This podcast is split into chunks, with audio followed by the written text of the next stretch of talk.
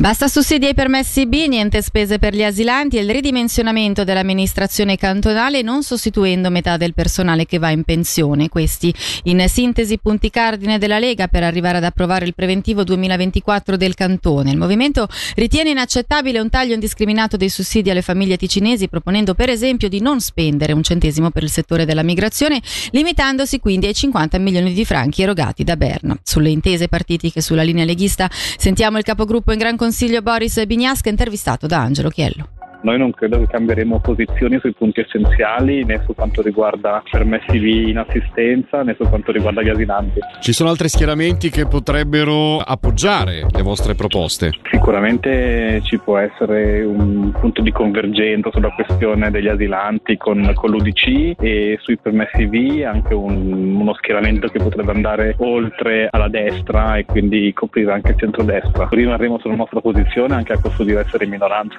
Quanto con contate di risparmiare preventivo con le vostre misure in totale? Il risparmio sugli asilanti è di circa 20 milioni, quello sui permessi in assistenza, nonostante non ci sia una statistica specifica, credo che il risparmio sia nell'ordine di alcune decine di milioni. Possiamo dire che la Lega è tornata a fare la Lega eh, con eh, questo tipo di proposta che richiama prima i nostri? Mm, assolutamente sì, sento che il gruppo parlamentare è molto convinto di una posizione ragionevole e madura.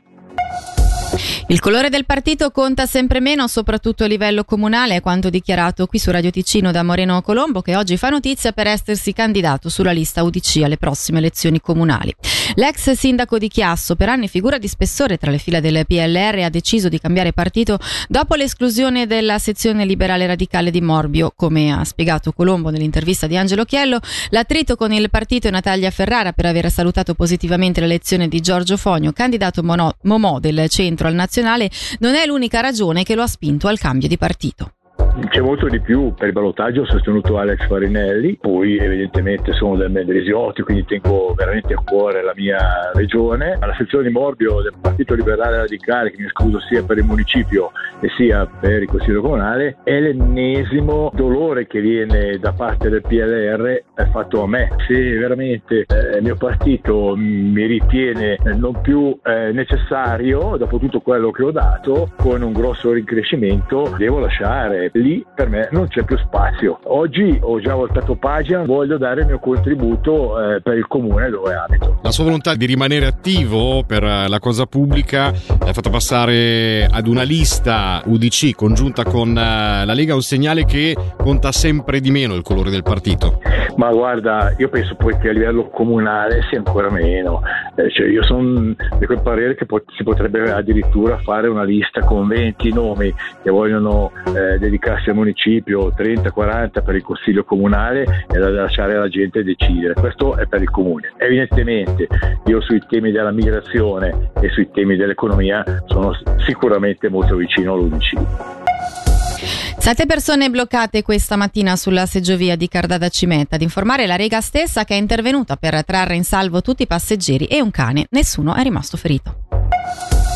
Un aumento dei prezzi alla produzione un chiaro no all'iniziativa sulla biodiversità sulla quale saremo presto chiamati a votare. Si è svolta oggi la conferenza stampa annuale dell'Unione Svizzera dei Contadini che guarda con preoccupazione al futuro del settore. Per sapere allora quali sono le prospettive sentiamo il segretario della sezione ticinese dell'Unione, Sam Genini.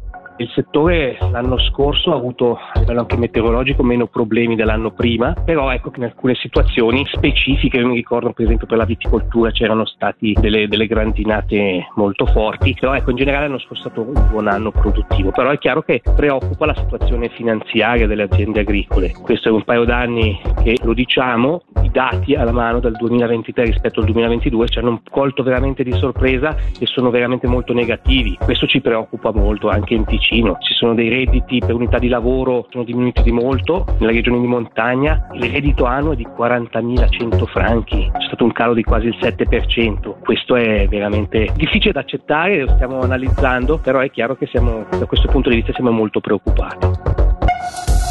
Infine il basket, tra poco alle 19.30 all'Elvetico si giocherà il secondo derby stagionale tra Lugano Tigers e Spinelli Massagno. Questi ultimi hanno il favore del pronostico. I Tigers di Walter Montini non potranno contare su Williams che verrà sostituito da Marcus Hammond, mentre coach Robbie Gubitosa che avrà per la prima volta lo statunitense Edison non potrà schierare tre giocatori. Tra questi spicca l'assenza di Marco Mlajan.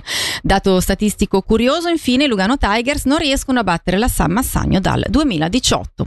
E dalla redazione per oggi è davvero tutto. L'informazione di Radio Ticino torna domani mattina puntuale a partire dalle 7. Dalle 7 scusate. Da Alessia Bergamaschi, grazie per l'attenzione e l'augurio di un'ottima serata a tutti.